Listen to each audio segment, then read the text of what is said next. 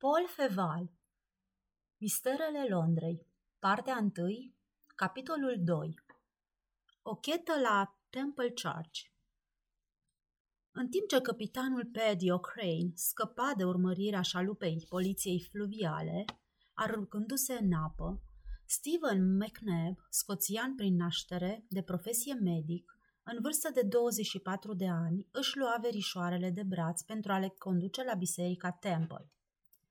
Verișoarele lui Stephen McNabb obișnuiau să meargă în prima duminică a fiecărei luni la Temple Church pentru a asculta predica reverendului John Butler și a cânta psalmi la oaltă cu ceilalți enoriași. Cea mare se numea Clary, cea mică Ana. Tatăl lor, judecător de pace în comitatul Dumfries, trăia la castelul din Crewe, lângă Lochmaben, și se numea Angus McFarlane. Clary și Ana erau două dintre cele mai frumoase domnișoare pe care le puteai întâlni pe străzile Londrei. Aspectul lor îți reamintea fără să vrei de gravura în care Thomson a redat într-o manieră cuceritoare una din cele mai încântătoare creații ale marelui nostru romancier, Mina și Brenda Troll. Totuși, nu aveau acea frumusețe încețoșată a fecioarelor din nord. Erau două fiice ale Scoției meridionale, grațioase, degajate, surzătoare și bine crescute. Clary avea însă o privire mai mândră, o frunte mai semeață, un surâs mai melancolic. Ea era Mina. Ana, din potrivă, timidă și exuberantă totodată, își păstrase înfățișarea de copil – nu vedea decât bucurie și fericire în viitorul îndepărtat. Niciun gând trist nu întunecase vreodată fruntea lipsită de griji. Ochii ei mari, negri, care râdeau și sclipeau sub genele lungi, castanii ale ploapelor, nu curoșteau decât lacrimile care curg fără amărăciune și se usucă pe obraj fără a lăsa vreo urmă în suflet. Ea era Brenda. Mama lui Stephen McNabb, mătușa lor, la care locuiau, era și dânsa scoțiană și la fel de pioasă.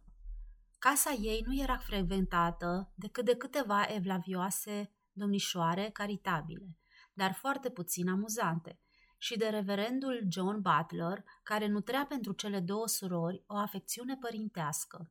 În cel privește pe Steven, acesta era un tânăr cum se cade, care, după ce studiase timp de cinci ani medicina, o profesa la Londra, așteptând ca Royal College să binevoiască al primi în rândurile savanților săi profesori. Voia să cunoască toate tainele vieții. Juca destul de bine whist, purta cu eleganță costume la modă și nu manifesta pedanteria odioasă a medicilor. Își iubea mult verișoarele. Pentru Clary nutrea o dragoste gingașă sau ceva apropiat acestui sentiment, iar față de Ana o caldă prietenie. Dar cele două simțăminte nu se deosebeau suficient în sufletul său ca să-și poată da seama cu exactitate de ele. Definindu-le, anticipăm în privința evoluției lor și, dacă le-ați întreba pe Steven, desigur că n-ar fi putut să vă spună nici atât. Oricum, în duminica despre care-i vorba, doamna McNabb, fiind bolnavă, Steven primise însărcinarea de a le însoți pe tinerele fete. Coborâ bine dispus în Cheapside și se întâlni și se simți mândru să aibă la braț două făpturi atât de fermecătoare. Clary și Ana se sprijineau de brațele lui, fiecare de o parte. Clary era tăcută și gânditoare, surâzând uneori involuntar sau din complezență la glumele vărului ei. Ana asculta foarte atentă și nu-și amintea să mai fi întâlnit un bărbat atât de spiritual. Pe măsură ce se apropiau de biserică, Steven se simțea tot mai puțin bine dispus. Cei cinci ani de universitate stinseră flacăra devoțiunii pe care și el o adusese din Scoția. Rămăsese credincios, dar o rugăciune urmată de câțiva psalmi constituia pentru el o perspectivă foarte puțin atrăgătoare. Dragele mele verișoare, spuse el deodată, tocmai când ieșeau din Fleet Street, pentru a o lua pe Inner Temple. Sunt un zăpăcit fără pereche. Dar ce s-a întâmplat? întrebă Ana. Clary nu zise nimic. Am uitat că trebuie să-mi vizitez unul dintre bolnavi. Steven rosti aceste cuvinte cu o oarecare enfază. Bolnavul pomenit era primul lui pacient. Ai să te duci mâine, spuse Ana. Mâine? Mâine s-ar putea să fie prea târziu. Clary îl privi pe Steven surzând și făcu un semn cu capul. Credea că vărul ei glumise. Grozav, spuse ea. Steven o privi mirat. Ce găsești atât de grozav în asta, Clary? strigă Ana. Steven susține că are de făcut o vizită importantă. O să rămânem singure. Ce importanță are? După aceea va veni să ne ia. Desigur, se grăbi să afirme Steven, nu o să dureze decât o clipă. Ajunseră în dreptul bisericii. Ana se desprinse îmbufnată de brațul vărului ei și intră. Clary o urmă. Steven rămase în prag și începu să reflecteze. Clary are idei năstrușnice, gândi el. Am impresia că e dispusă să renunțe foarte ușor la protecția mea. Ce-ar fi să intru? Cu riscul de a-i forma cititorului o părere cu totul nefavorabilă despre Stephen McNabb, care va ocupa în această povestire un rol important, suntem siliți să mărturisim că n-avea de făcut nicio vizită pacientului său. Pur și simplu, predica reverendului John Butler îl înspăimântase. Foarte urât din partea lui veți spune, poate, dar unui medic de 24 de ani, fără două luni, îi se iartă multe.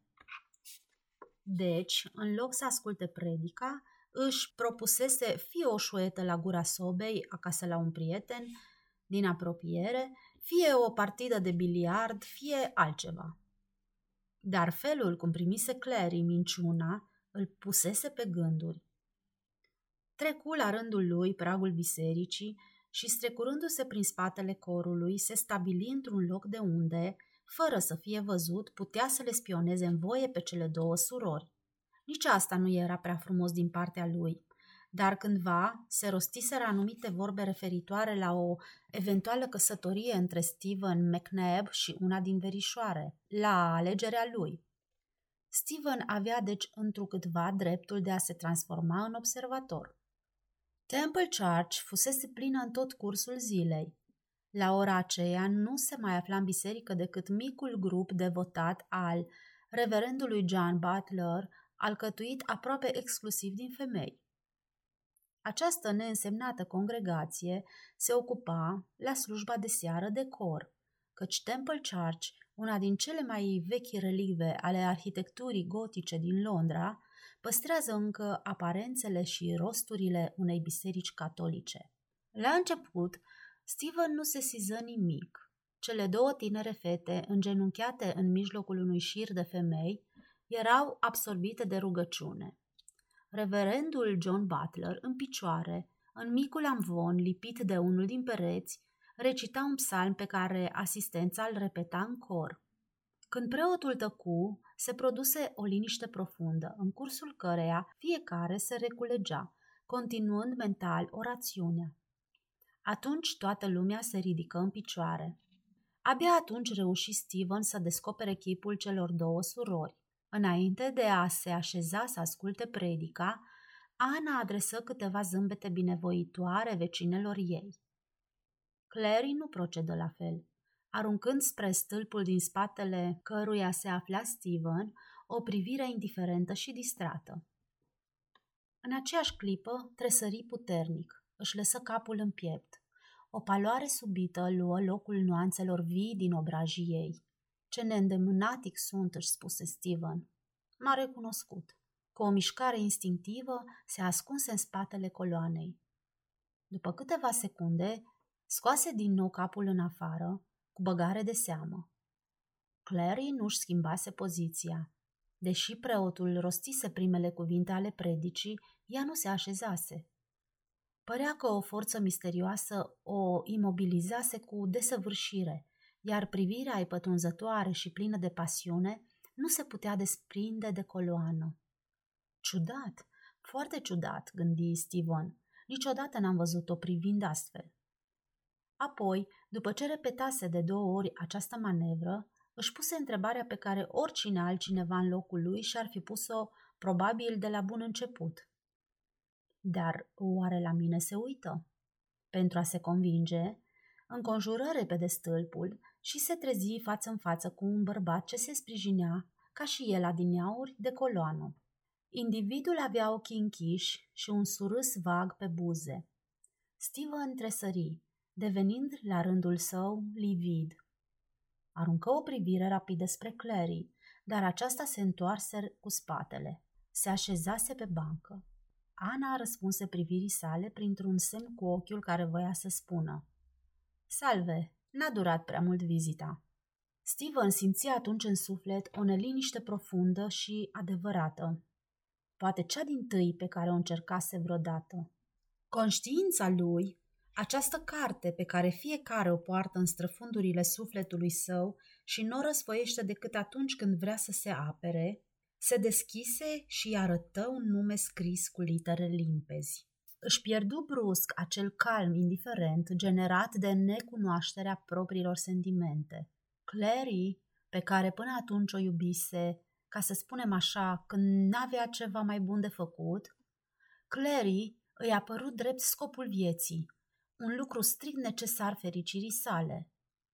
Nu mai avea nicio ezitare, nici măcar un gând pentru Ana, nici o îndoială că Ana ar fi putut vreodată să ia locul surorii ei. O iubea pe Clary, o știa bine, nu-și mai amintea de vremurile îndepărtate, care erau de fapt clipa precedentă și de care o prăpastie îl despărțea de acum înainte.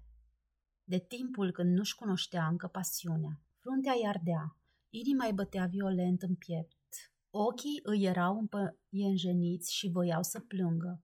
De unde neașteptata revelație a unei iubiri latente până atunci și al cărei germene abia lua naștere?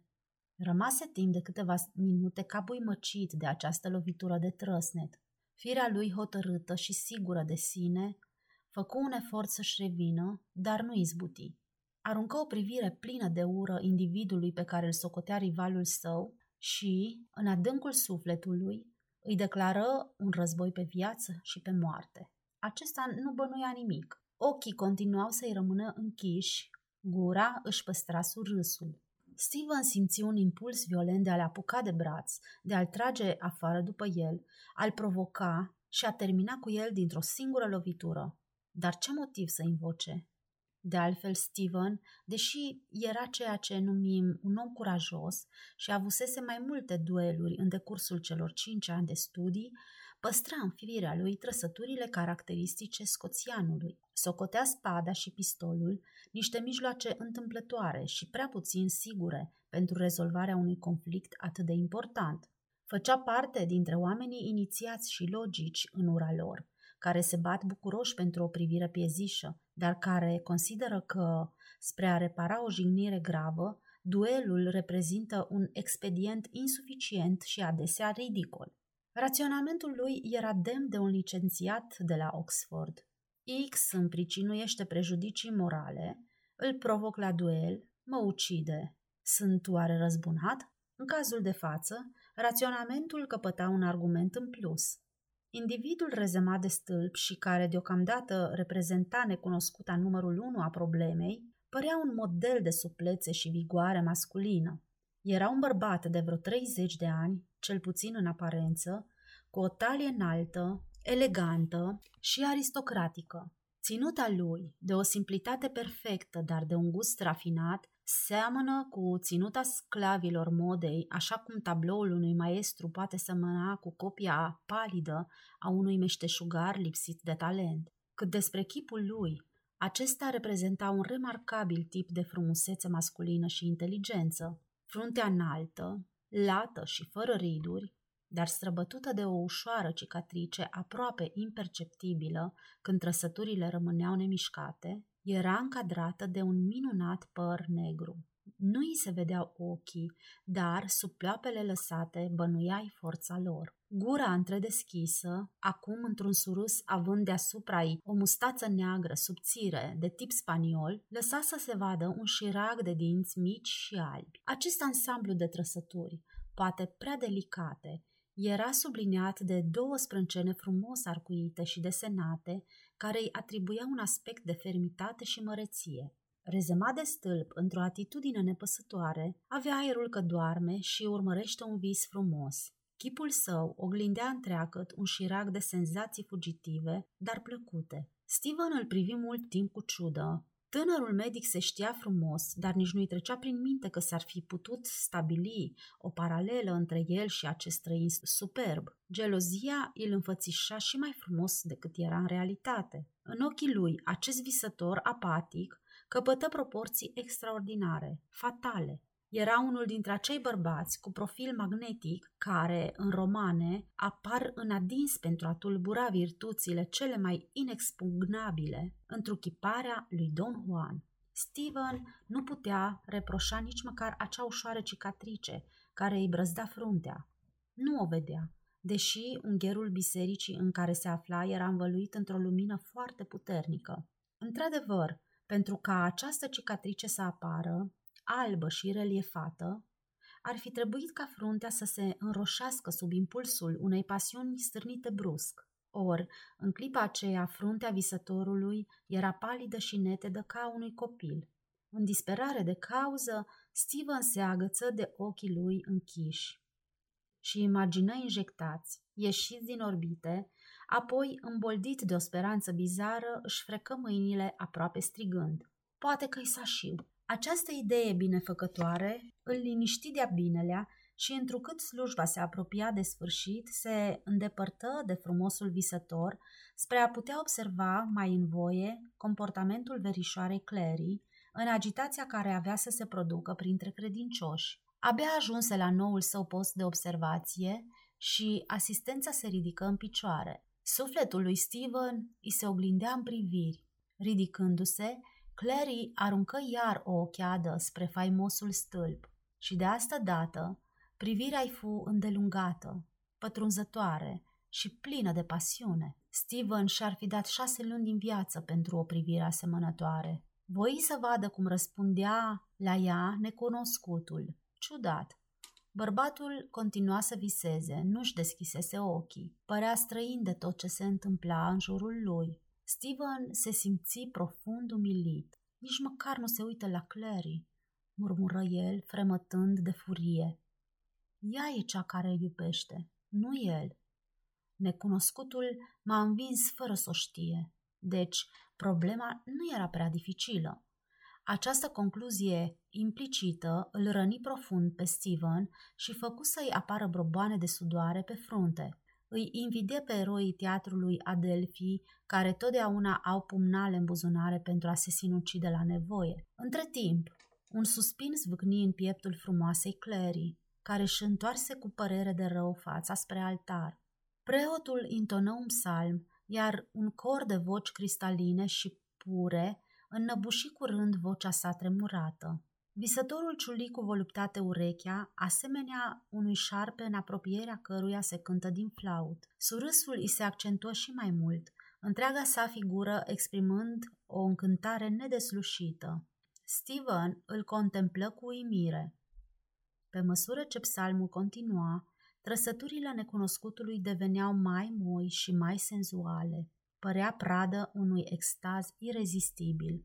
Pentru bolnavii noștri, spuse în acest moment o voce blândă în spatele lui Steven. Se întoarse și o recunoscu pe Ana, care ținea în mână cutia milelor după moda care începea să revină în unele congregații protestante. În tulburarea lui, Steven consideră că e cazul să procedeze ca un smintit. Își scotoci buzunarele de la vestă și, apucat de un acces incalificabil de grandomanie, zvârli cu zgomot una după alta, două coroane în cutie. Ana îi mulțumi printr-un surâs grațios. După acest romantic act de generozitate, Steven își reveni și răsuflă zgomotos, apoi aruncă o privire triumfătoare misteriosului său rival. Măcar aici te voi depăși, necunoscut vrednic de ură.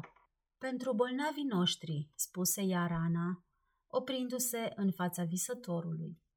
Acesta tresări și deschise ochii pe jumătate. La vederea Anei, făcu un pas înapoi, ducând mâna la frunte, așa cum procedezi atunci când ai impresia că ești pradă unei iluzii, apoi rămase nemișcat, ațintindu-și privirea asupra tinerei fete. Ana Rușinată și emoționată, voi să se îndepărteze, dar visătorul o reținu cu un gest plin de grație și, scoțând din buzunar un portofel voluminos, luă o bancnotă de 10 lire pe care o depuse în cutie cu o adâncă reverență. Steven își strânse nervos pumnii și își mușcă buza până la sânge. Văzuse în colțul bancnotei imprimat cu litere gotice cuvântul 10. 10 lire. Iar eu, 10 șilingi, mormăi el. Necunoscutul o urmări câtva timp cu privirea pe Ana, în vreme ce aceasta continua să strângă cheta. Când ea se pierdu în mulțime, necunoscutul aruncă o privire în jurul lui. Indiferentă și distrată, aceasta se opri asupra lui Steven. Nu-i sașiu, gândi mâhnit tânărul medic, dar revenindu-și numai decât, adăugă. Unde naiba mai văzut mutra asta? Zadarnic scormoni prin amintirile sale. Fu nevoit să recunoască peste puțin timp că o vagă asemănare îl inducea fără îndoială în eroare. Într-adevăr, necunoscutul nu era sașiu. Ochii săi mari de un albastru întunecat îi sporeau farmecul. Privirea era pătrunzătoare și plină de strălucire. Seara se lăsase de mult. O parte din templu unde se ținea slujba era viu luminată, în timp ce naosul dispărea cufundat într-o obscuritate absolută. Frumosul necunoscut, trezit din visul său, părăsi stâlpul de care se sprijinise și se îndreptă încet spre partea cufundată în beznă. Odată cu el se urni din loc un om prost îmbrăcat, cu un chip fioros, care holbase ochii la vederea bancnotei oferite Anei. Individul, în loc să-l urmeze pe visătorul nostru, se deplasă în partea opusă, astfel încât, în turul lor circular, aveau să se întâlnească în centrul naosului, adică în locul cel mai întunecos și pustiu. Steven văzuse manevra și un gând neașteptat îi trecu prin minte. Bănui că se punea la cale un asasinat. Crima, în caz că bănuielile sale s-ar fi dovedit întemeiate, i-ar fi servit de minune interesele. Dar Steven, deși nu avea caracteristicile unui erou de roman, era un om cinstit și de onoare.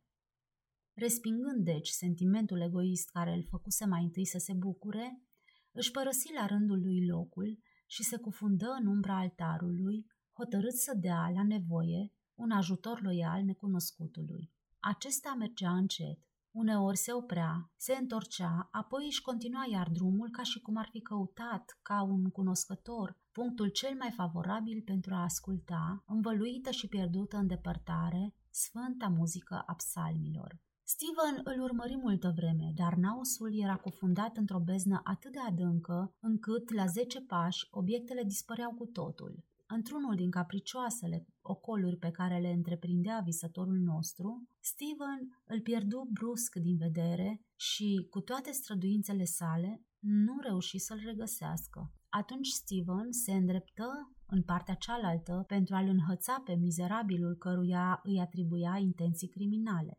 Omul cu hainele ponosite nu era de găsit. Steven fu măcinat de o bizară dilemă. Era nevoie, pe baza unei simple bănuieli, care din capul locului putea să pară absurdă oricui, să întrerupă ceremonia religioasă și să lumineze naosul? Sau trebuia să aștepte un țipăt, un semn care să-i arate încotro să alerge pentru a da ajutor? Primul mijloc era, firește, cel mai sigur și cel mai bun. Steven nu îndrăzni să-l folosească. Așteptă sub povara unei apăsări înfrigurate, părându-i se că aude uneori strigătul răgușit și ignit al unui om lovit de moarte. Între timp, frumosul nostru visător, ignorând primejdia poate imaginară și solicitudinea al cărei obiect era, își continua plimbarea cuprins de vrajă. Își oferea fără rezerve inima acestei poezii, invoca amintiri din zilele tinereții sale. Se odihnea într-o fericire extatică, în urma oboselii unei vieți poate foarte vinovate, căci aceasta era structura necunoscutului nostru. Putea să devină uneori generos pentru a se bucura de fericirea pe care ți-o dăruiește o faptă bună. Era un om plămădit din senzații, care știa să obțină satisfacții din orice lucru și orice întâmplare. un om capabil în același timp de bine și de rău, caracter mărinimos, sincer, entuziast din fire, dar egoist alteori, rece din calcul și dispus să vândă universul pentru câteva minute de plăcere, iar energia pe care alții o cheltuiesc pentru a se apropia de un cel statornic, unic și de mult râvnit, el o irosea spre a obține o satisfacție efemeră, pentru o fantezie, pentru a-și satisface un capriciu. Iar capriciul, odată satisfăcut, ceda locul unei noi dorințe, și atunci deveneau necesare alte eforturi, totdeauna încununate de succes, deoarece erau puternice, însă mereu urmate de o oboseală cumplită căreia îi succeda o activitate mistuitoare. Deși viața lui nu fusese până atunci decât o lungă suită de pasiuni potolite și de capricii satisfăcute, inima sa își păstrase sensibilitatea neprihănită, gusta iubirea în înghițituri mici, așa cum un cunoscător de vinuri își soarbe licoarea tacticos. Ura sa, când se întâmpla să urască, îi era dragă. Nu putea suferi acele brutale răzbunări adresate corpului și săvârșite cu pumnalul. Dar era prea puternic ca să aibă deseori prilejul de a urâ. Cei care nu-l cunoșteau deloc îl admirau și îl iubeau. Cei care îl cunoșteau nu puteau să-i reziste și își plecau fruntea în fața voinței lui de oțel. În ziua aceea avea chef de visare și se dăruia cu tot sufletul acestui sentiment. A doua zi ar fi zâmbit dezgustat dacă s-ar fi gândit la fericirea din ajun. Congregaționistele își intonaseră ultimul psalm. Visătorul nostru, simțind că îi se va răpi cupa din dreptul buzelor, nu voia să lase în ea nicio picătură. Se întinse pe o bancă pentru a privi și a asculta mai bine. Așezându-se, îi se păru că aude un zgomot ușor în spatele lui, căruia de altfel nu-i acorda nicio atenție. Dar e nevoie de foarte puțin ca să deturnezi axul nebulos al acestei sfârleze care se numește visare, pe nesimțite, fără ca să-și dea seama, în creierul necunoscutului nostru năvăliră alte gânduri.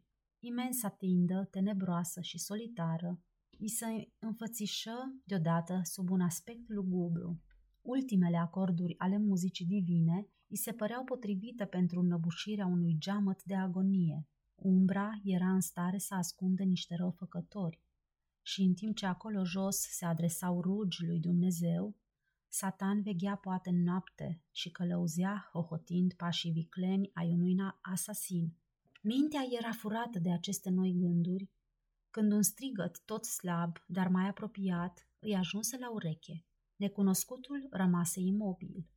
Dar visul își luă zborul și spiritul său, readus brusc pe tărâmul realității, examină cu răceală situația. Cu o mișcare înceată, imperceptibilă, întoarse capul și văzu o umbră venind spre el târâș. Caragiosul ăsta mi-a tulburat gândurile, își spuse el. Vrea să mă ucidă. Continuă să stea nemișcat și să aștepte. După câteva secunde, individul care se târa astfel era omul cu haine ponosite, se ridică brusc și făcu un salt înainte, însă cuțitul său, deși bine mânuit, nu lovi decât spătarul unei bănci. Necunoscutul evitase la timp lovitura. Când asasinul încercă să se năpustească asupra lui, își simți încheietura mâinii strânsă ca într-o menghină. Își apropie chipul de cel al necunoscutului. Ochii lor erau obișnuiți cu întunericul. Se recunoscură în același timp. Bob Lantern, murmură frumosul nostru visător. Îndurare, înălțimea voastră, strigă asasinul, căzând în genunchi. Nu v-am recunoscut. Înălțimea sa slăbit din strânsoare brațul lui Bob Lantern.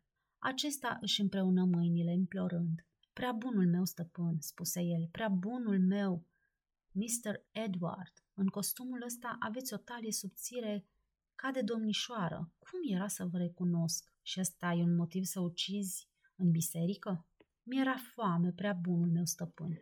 Dumneavoastră nu prea plătiți la timp și viața e al naibii de scumpă la Londra. Dacă era ca acolo în Scoția, gura, rosti pe un ton poruncitor Mr. Edward. Ce fac camarazii tăi? Nu prea grozav.